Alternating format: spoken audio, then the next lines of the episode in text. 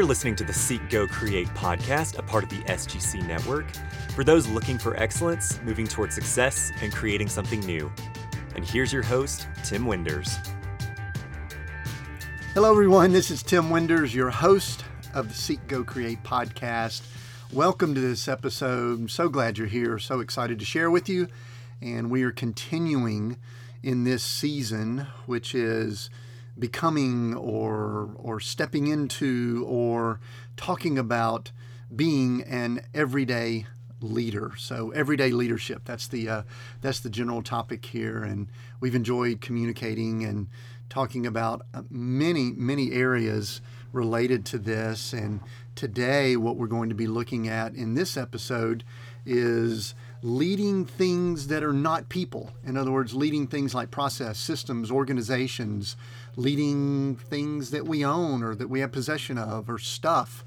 And I think that's an important part of of of what our definition that we've been working off of, the definition of leadership that I've used, that I've established throughout this this season of episodes. That definition is being a steward over those people, places, and or things that God has gifted you with.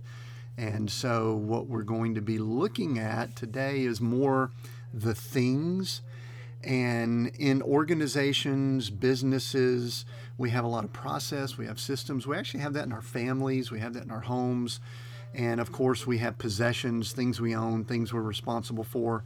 So we will be we will be looking at kind of how we become a steward over over those things. Before I before I get into much more detail, though, I think I should probably give a little bit of my background and tell a, a story or two so that it'll give you a framework for my my philosophy when we talk about processes and systems.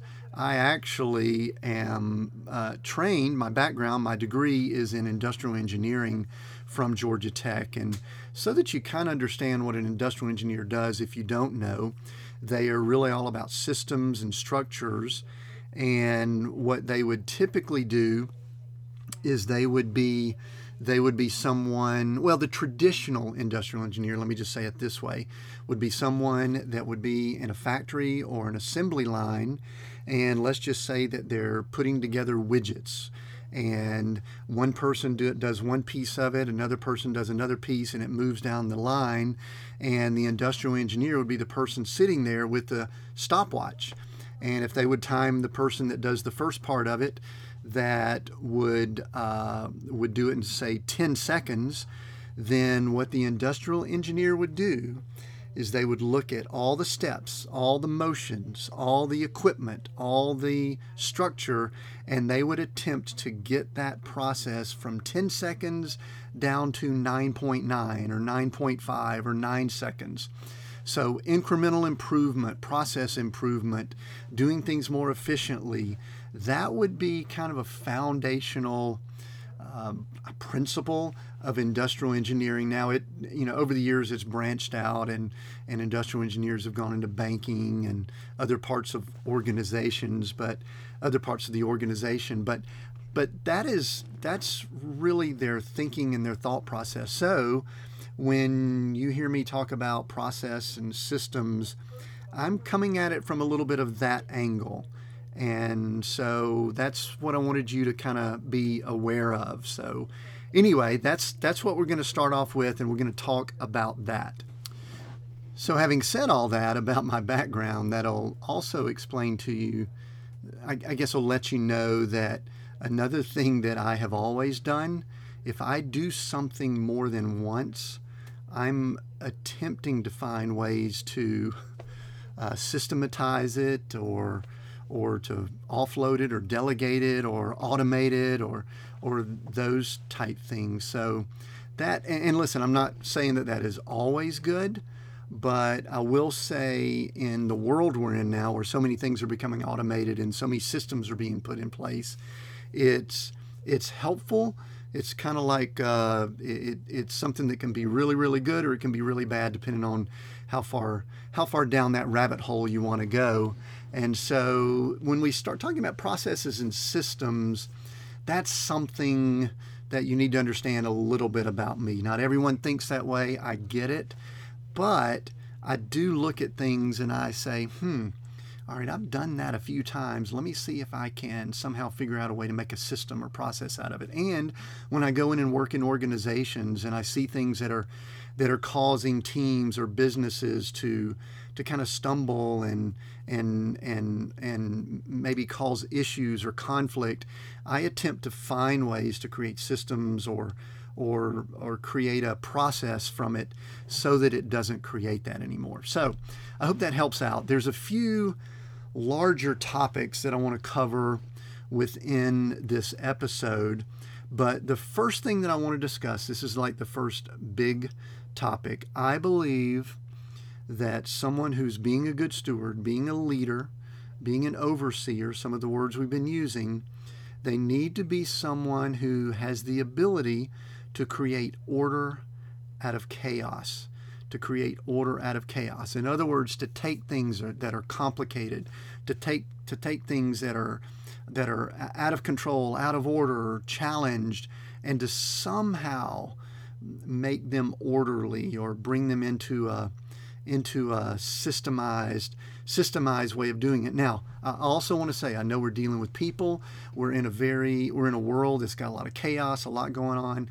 I know that order cannot be created out of everything, but I think people that are successful in the leadership roles of organizations, teams, ministries, all those type things, they have the ability to take chaotic situations and make order out of them. Now, I, I do want to say this I have been around a number of leaders and I'm not a big fan of this, but one of the things that they do, it's their leadership style, is that if things appear to be going along well or somewhat well, they actually inject chaos into that situation. I am not a fan of that. Again, y'all, I've told you I'm wired for order. I'm wired to take the complex and try to simplify it. I am wired to try to take things that are all out of place and put them together in a nice, neat package. And so I'm the type person that if I'm working with a leader that's attempting to create chaos, it makes me very uncomfortable. Some of you may not be that way. Some of you, you might be cool with chaos. You might love the energy of it. That's fine. I just believe that one of the things that you need to look at is if you've got a I guess if you've got responsibility over people is don't don't create more chaos than you have to. Don't overcomplicate things more than you have to. Don't make things harder than they have to be. And and uh, you know I've studied, I've kind of looked and there's been maybe two or three situations over the course of the last 20, 30 years where I've dealt with people and I've looked at them and I've wondered why is it that, you know, after a short period of time, things are going well, all of a sudden they'll just add chaos to the mix.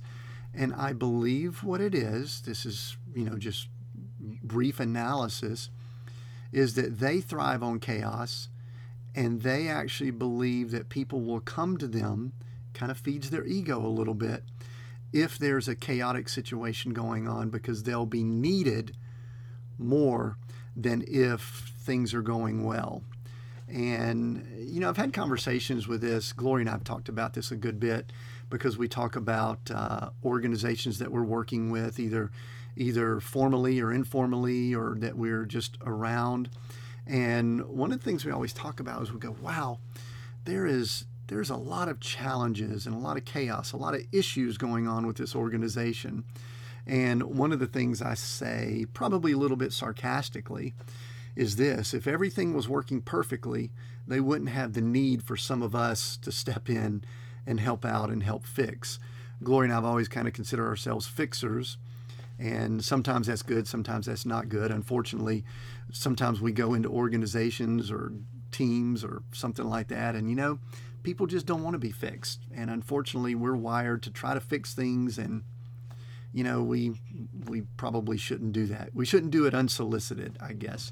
But uh, but the funny thing that I was mentioning about that is that uh, you know many times there wouldn't be the need for a lot of the jobs, a lot of the work, a lot of the leadership if everything was working perfectly. That's where we step in and we have to fix things and and create some order out of the chaos. So that's kind of the first big topic that I want to talk about in this in this episode is I think that a good steward, someone who's being a good leader, someone who is helping with uh, what I talked about earlier, continuous improvement, needs to be able to look at the organization, look at the team, look at the process, look at the systems, and attempt to simplify, attempt to repair, attempt to make some order out of the chaos. All right, next big topic is strategic thinking. Strategic thinking and it's it's so interesting in the in the world that we're in today.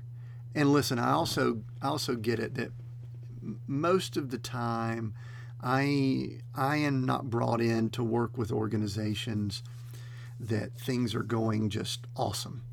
Uh, you know, there there are usually a few issues or challenges, and there's issues and challenges going on everywhere. But but one of the things that I've observed, and I've had conversations with with many people in different leadership roles. In fact, we're going to be doing some interviews in the near future that we're going to have this as a topic we really see that there's a deficit in strategic and creative thinking in business environments, in leadership environments.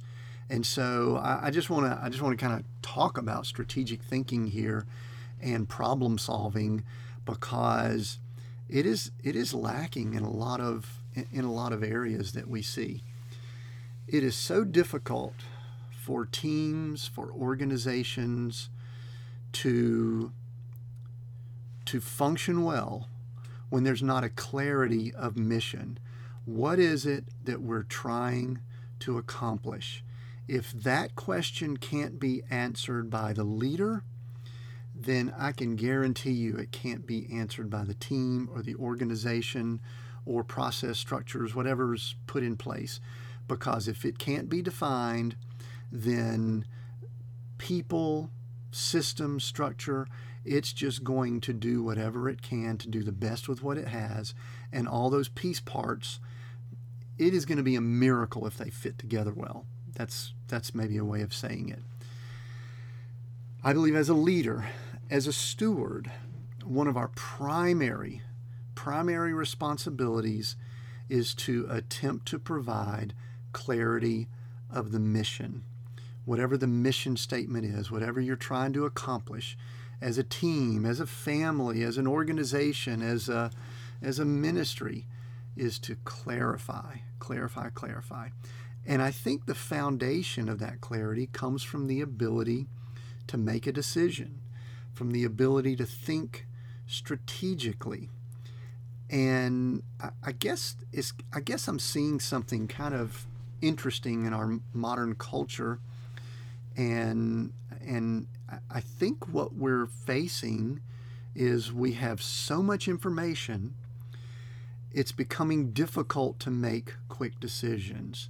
Let me let me give you an example of that. I read I read an article not too long ago that was talking about Trader Joe's. I think I think a lot of people might be listening in, especially if they're uh, based in the United States, would be familiar with Trader Joe's if you're near a metro metro area it's a cool little store, kind of like a grocery store, and and it's they're usually small. They have a small footprint. They're not like the big, huge supermarkets.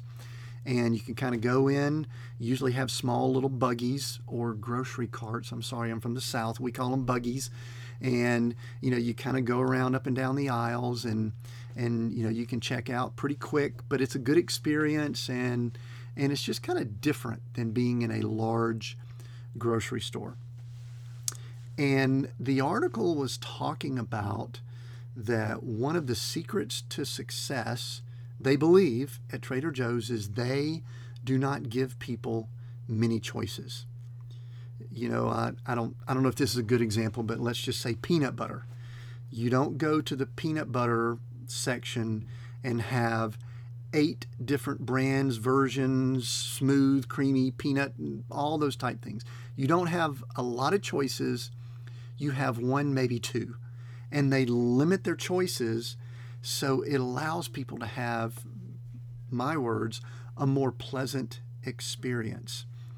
And i want you to think about this. Go to the aisle in the big grocery stores that we have and just go to the cereal aisle and walk up and down the cereal aisle or the potato chip aisle or the cola aisle you know the soft drinks you will most likely have an entire long row with one, two, three, four, five, or six um, shelves, and they are solid and filled with so many different choices. It is amazing, and it is somewhat overwhelming. And and I, I've even had this, and you know maybe some of the guys listening to this can relate, or even others is you know my wife gives me a, a list to go to the grocery store of two or three things and i stand there looking at all of these choices and some of them are close and you know this is part of our first world culture. We just have an abundance of choices and i think this is my theory i don't have a lot to base this on other than just my observation that it's that the overwhelming amount of information that we have, the choices that we have, has somewhat made it difficult for us to make quick decisions. And, you know, we can even look at our email inbox. I mean, I'm not judging, but how many people of you, how many people listening to this episode have, you know, 100, 200, 500, 6,000 I've seen people that I work with unread emails in your inbox. It's just overwhelming. You know, tough to make quick decisions on what to wear. You know, many of us have closets that are just massive with all these clothes. Well, I will tell you, I don't. I live in an RV and I've got just a handful of handful of clothes, not many at all.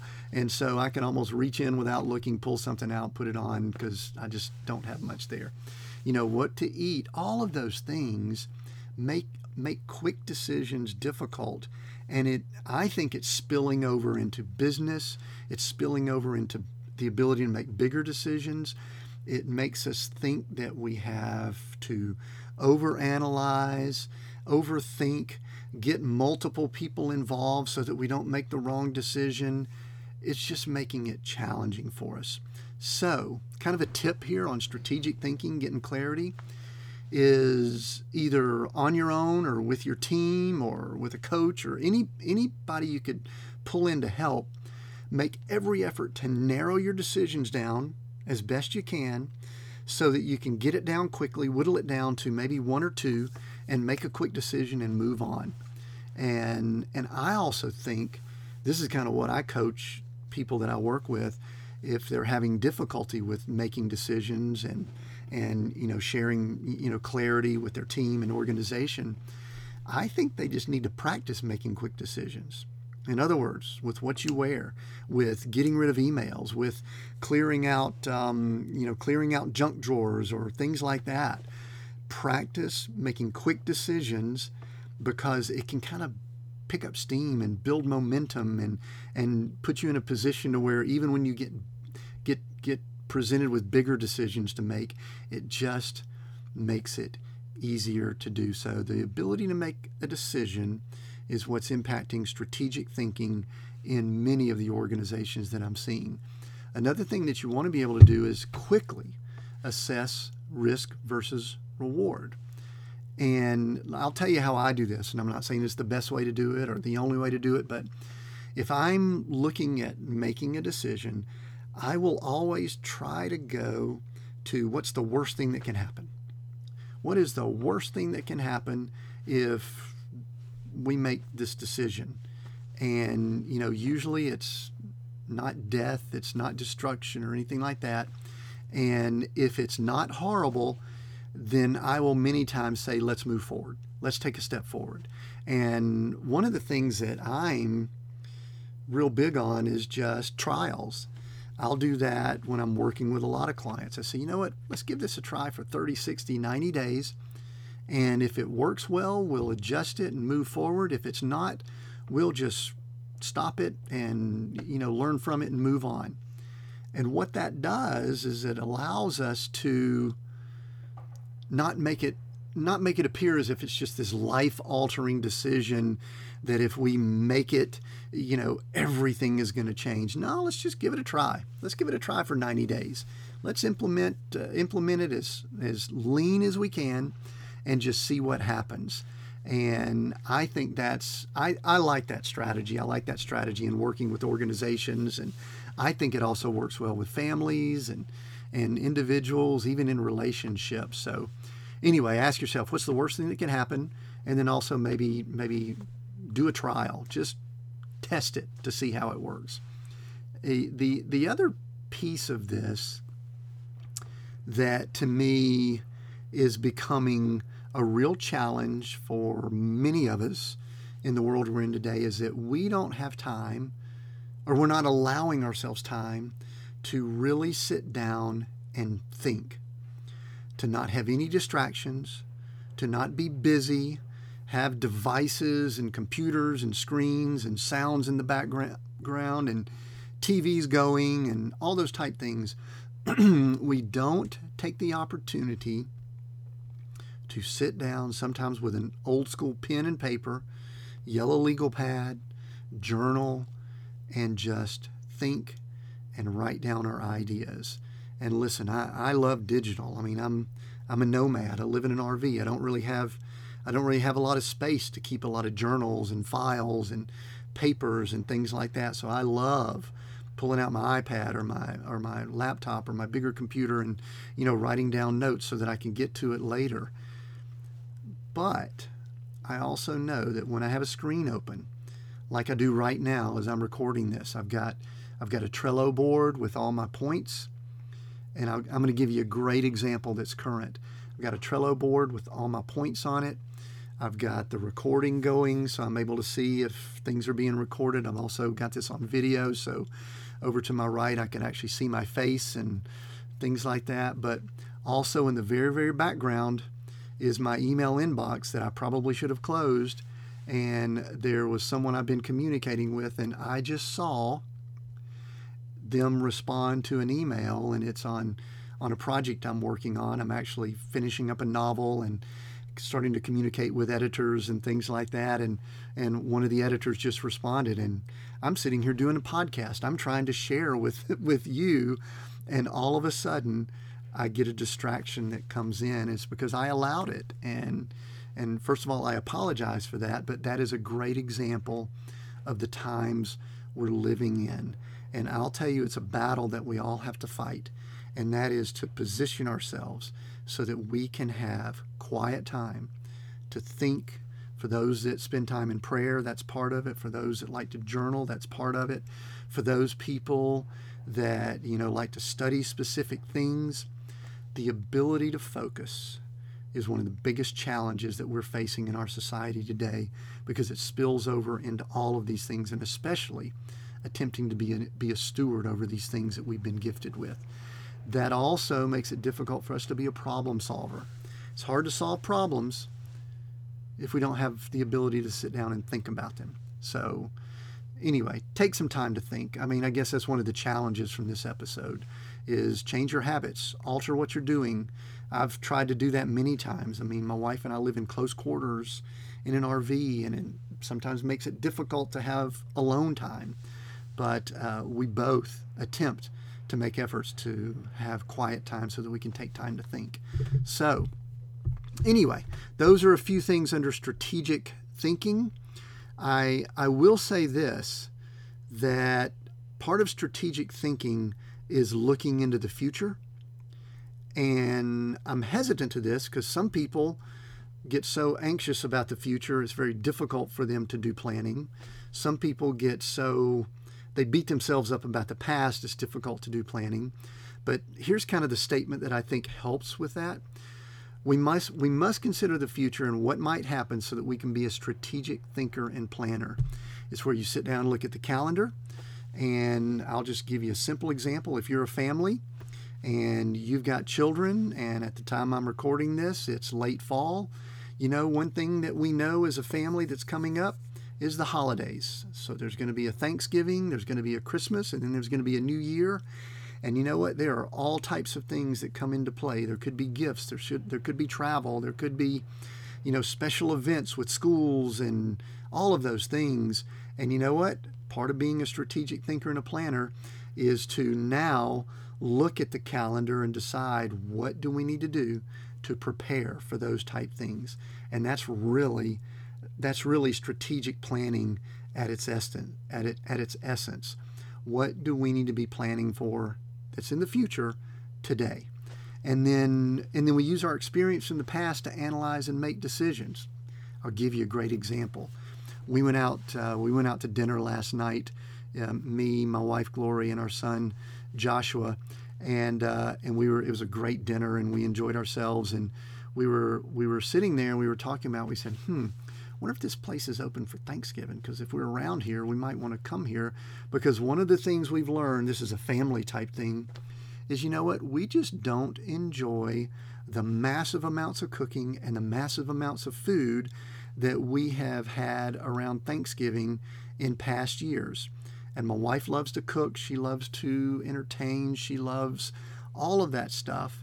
But what we found is, is that she would spend days and days and days preparing, and then we would sit down to eat. We would be overwhelmed, and then we would all be stuffed and kind of feel a little bit miserable. If you if you like all these things, I'm not judging, and I'm just giving you our experience. And so we have analyzed those experiences, and we've said, you know what? we're not going to do that in the future or the near future. We're going to do something different. We're going to start a new tradition.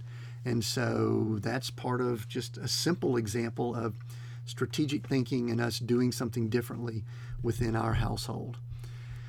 All right, let's move ahead. That's kind of the foundation for this next section, which is planning and project management, which is important with processes and systems in, in fact, there needs to be methods in place to do these things in any organization. I've shared in previous podcasts that what my wife and I do within our household is we we typically have regular meetings, and our currently our meetings are on Monday evenings, where we she and I will meet. We don't have any distractions. We don't have a TV going. We don't we don't ever watch TV anyway. But we sit down and we have topics. We go over our finances.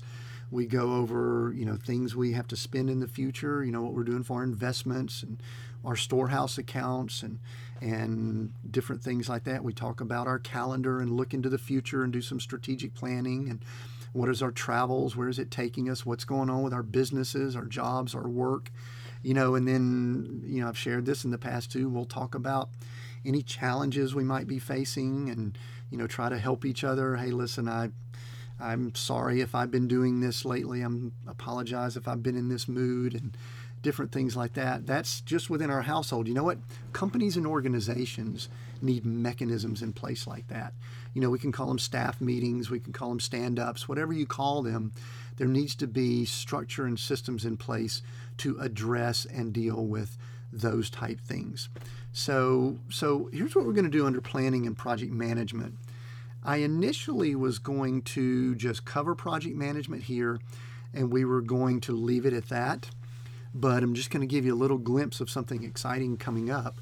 Uh, my wife, Glory, has been actually working with Agile and Lean um, process and project management recently. In fact, she's recently been certified as a Scrum Master which you may not know what those terms are, but we'll cover it later. And so, what I've done is I've added a bonus episode to this season that has not been recorded yet. It'll be recorded in the next few days or the next week or so. And so, it will be an entire episode really devoted more to to this type process. I'm just going to say a few things here, just basic things, but but I guess the thing that I really want to emphasize is the importance for planning and project management within teams, organizations, being a steward is you just got to do it. Okay. Do not, do not put this off on other people, even if it's not your expertise, even if you're not necessarily a detail person. You need to have some understanding of it so that you can lead and guide people in this area. One of the one of the primary things to do is to gather data, and And the reason this is important, you need to just gather data about what is going on around you or in the organization. The reason this is important is because it's so easy to use just use our emotions or to to just look at one or two instances and say, well, this always happens or this never happens. There's another thing that's very dangerous here. We can start getting into confirmation bias, which is I'll, I'll give you an example of what confirmation bias is. For those of you that do scrolling on Facebook or on social media, and if you lean a particular way politically and you start clicking on things, then you notice you start seeing more and more things that reinforce your beliefs. And that's what Facebook and other algorithms are using to give you confirmation bias. So you begin thinking that everyone thinks your way. And that if someone doesn't think that way, you know, they're wrong, they're ignorant, other words. Well, that's one of the reasons why we want to gather data about what's going on around us. And and so you know you want to ask questions you want to interview people you want to you want to just get a pulse on things. And if there's numbers if there's data to back up things so that we could plan and do project management make strategic decisions then we want to gather that data. Another thing to do is get some wise counsel get somebody to help you out. You, you, know, uh, we actually work with a number of ministries through our foundation. And one of the things that I really like that most 501c3s and ministries have is they typically have a board. And I know larger for profit companies, especially public companies, they have boards, but typically small businesses and mom and pops and things like that, they don't usually have an advisory board or board of directors or those type things. And I think there's a there's a lot of value in having a board of three, five, seven people that you don't just meet with annually, but every quarter or every three to four months you meet with and just run some things by them, you know, run your finances by them, you know, some issues that are going on, personnel and things like that. It's good to just have wise counsel. It's another reason why as organizations and businesses grow, it's good to have diversity. And diversity is a word that's being thrown around a lot today. And obviously, we, we hear it as it relates to, um, you know, male female diversity and, and race and different things like that. And all of that is good. I'm, I'm all for that. But I think I think it even goes deeper than that. You need different personalities. You need people that come from different backgrounds and there's one board that I serve on for a ministry, and we had the first board meeting not too long ago, and and I'll be real up front. It was all um, white males that were from the United States, and this is a ministry that we're expecting to be international. And one of the comments that I made when we were looking at the Zoom call that we were on the video call, I said, you know what? First of all, there were only three of us is the board needs to expand, and we know that. This was just the initial meeting. I said, you know what? We need to get some people on this board that don't look like us and are from other countries and have accents and things like that. And uh, and we all agreed. So we're we're actively attempting to to add that. So get wise counsel. That's one of the biggest things you can do is you get data, helps with the project management, helps with the planning, helps with making decisions. And of course, I'll get this plug in here. It's always good to have a good coach. And I think all of you know that that's kind of what I do. And I support people being able to get a good mentor or coach to help with these type things. Try not to. Now, I've just I've just mentioned gather data, but try not to get bogged down with details. so that sounds a little contradictory, but don't get bogged down with all those details because it could lead to that paralysis of analysis. You could have too many choices, too many things. What you're looking for as you gather data is enough data to make a decision and move on. And you also want to keep a pulse of the organization so that if you see, I'll, I'll just use it this, I'll say it this way if you see some smoke, some things that don't look quite right, some clues to a challenge. Usually, where there's smoke, there's also fire. And, you know, one of the things I do is I, I'm not an accountant, I'm not trained financially, but I've dealt with businesses for so long. If I look at a financial report, I can look through and I can, things will start jumping out at me like expenses that might be way out of balance or debt or revenues flattened or, or different things that just need some additional questions asked. So, you know, don't get bogged down with details, but also have the ability to look and, and find clues or smoke so that you might be able to identify if there's something that may be a fire kind of said this earlier, but learn from yesterday, focus on today, plan for tomorrow. Learn from yesterday, focus on today, and plan for tomorrow. That's uh, that's a big thing I have to remind myself. I, I think I've shared this before. I at times can become anxious in planning for the future. I'm getting much better at that, especially as I mature. And because of a lot of things we've been through, I could have a tendency to to you know have some guilt or shame or anything about some things that have happened in the past. It is it is very valuable for us to be able to focus on what we're doing today, do the best we can, and then move on. The last big topic that I want to address here, and again, we're we're kind of looking at things that are not people, leadership as it relates to you know planning and process and systems, organizations. I, I want to talk about possessions, stuff things and we're in such we're in such an environment where we we live we all if you're listening to this you're probably listening to it on a device or maybe your computer or your laptop or you know your phone or something like that. And it's probably not the only one you have. You probably have a bunch of them and you probably have a lot of other stuff. Well those are the things that we own and i think that we have we have a responsibility to be stewards over those things. And and I you know, I guess I guess one of the things that I spent a, a pretty good portion of my life doing was just I was doing what most other people did. I was just accumulating stuff, owning things.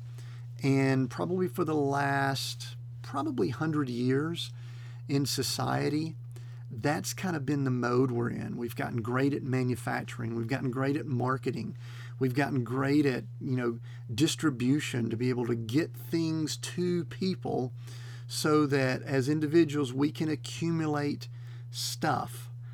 And of course, when we accumulate stuff, we start getting more and more stuff. And if we've got a three bedroom house, we get a four bedroom and five bedroom house. And if we have a five bedroom house, we're going to fill that house up. And if we've got a basement, we're going to fill up the basement. And then when we get that stuff, we're going to fill up our garage, our two and three car garage. And then after that, we're going to have to get a storage unit because we're going to just keep filling up stuff. And I've I've talked in the past just about minimalism and essentialism. That's really not what I'm talking about here. I'm really just talking about what we can do to be a good steward over those things. And I guess the principle that I want to share here is act as if everything you have own, or control, act as if it's a gift and you're going to have to return it. And this is an example that hit home to me is my wife and I, Gloria and I, when we kind of became homeless and were nomads and traveling around, we the first thing we did after after just kind of traveling around and living out of a Honda van, we we started house sitting and and it was so odd to me. I never knew that even existed. Some of you might be going, I never knew that existed either, because we're in we're in such a world where you know living in a home that you own is so critical and so important. And and listen, I love that. I'm not against that. I'm not saying anything about that. It's just we've had a different experience over the last few years that ex- has exposed us to some different things. So we actually would house sit, and people would give us the keys to their house most of the time, there was a pet involved, and they would say, "We're going away for a month. Please take care of things." And and as I would go through this process, some of these homes were extremely nice, and we did this in Australia, New Zealand, all over the U.S., and some great places, and saw some great things. Able to sort of live in places. One thing that I realized that we needed to do was be a good steward over this res- responsibility we had been given And I want to go back to the statement I just said. You know, we didn't own these houses, they were not ours. We didn't own any of the stuff in them. We didn't own the pets. And sometimes people gave us the keys to their cars if we were overseas. And we didn't own any of that. We were stewards. And one of the things that we kind of adopted as our mantra was we wanted to return things better than when we had received them. Return it better than we had received them. And so, you know, one of the things I would do is I remember a couple of places that, you know, when the toilet lid, not a big repair, but toilet lid's just a little bit loose, and you kind of reach down underneath and tighten it up and all that. I would I would kind of go around and do that. I would try to clean up and organize things if I could. One thing that was interesting, there were a few dogs that we watched. I love pets. We didn't have one, so it was almost like we were stepping in being grandparents. I would. There was one. There was one lady that we watched her pet. And she had a big dog, and her husband uh, traveled a good bit. This was in Australia, and so this big dog kind of ruled the house. And I just took it on myself for the month or so we were there to attempt to train this dog to not rip your shoulder off when you went walking and to allow it to do better while it's on a leash. And I was able to do that, and that was that was kind of cool and enjoyable. But again, the philosophy is return it better than you received it. Now, that that that obviously relates to possessions and things like that. But let me kind of jump to leadership and business. I also think that as a steward, if you have been given a gift of being a manager or a leader over a team of two, three, five, ten, a hundred, a thousand people, you need to look at that as a gift. You need to nurture it, take care of it, have gratitude. And then when you return it, which you will, you're not going to do that forever, when you're done with it, make it better than when you received it. Make it better than when you took over in that role. Make it better than when you stepped in. And when it, when I say better, that's the sum of all the parts, but also those are the individuals, the process, the systems, the structures, all of those things. Attempt to to tighten up that bolt on the toilet lid so that it doesn't jiggle when when you know you open it and close it down attempt to look at some of the details and just return it better than when you received it. You know, another another one last thing before we finish up this episode.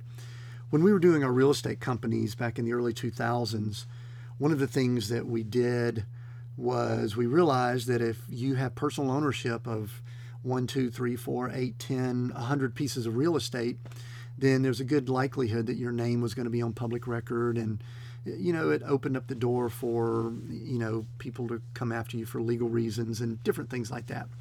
And so we were introduced to the concept of a trust. And when I say trust, I'm talking about the legal contract where where you take an asset and you move it into a trust so that you don't show up as the owner. And you could do it with houses and cars and different things like that. And of course, we know that the wealthy in in our country have used trust for the longest period of time to put their money and things like that. Well, I studied these things extensively. I know probably more about trust than I would really care to know. And and I the the thing that's interesting about a trust is that you move an asset into it and you have to trust the trustee that you move it into and the trustee becomes responsible for the asset, but they do not own it.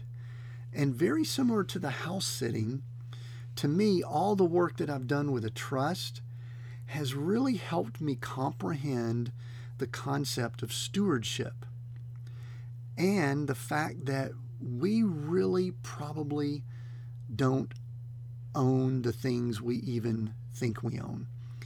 Most of you've heard the term, you can't take it with you.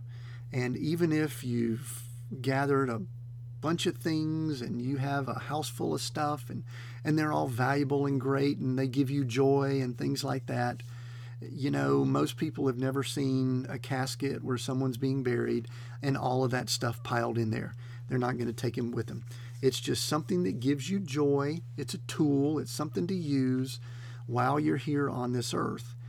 And I believe it's a valuable, valuable mindset to have, especially when it comes down to a leadership thought process, to consider yourself as a steward over people, places, and things that you have been gifted with.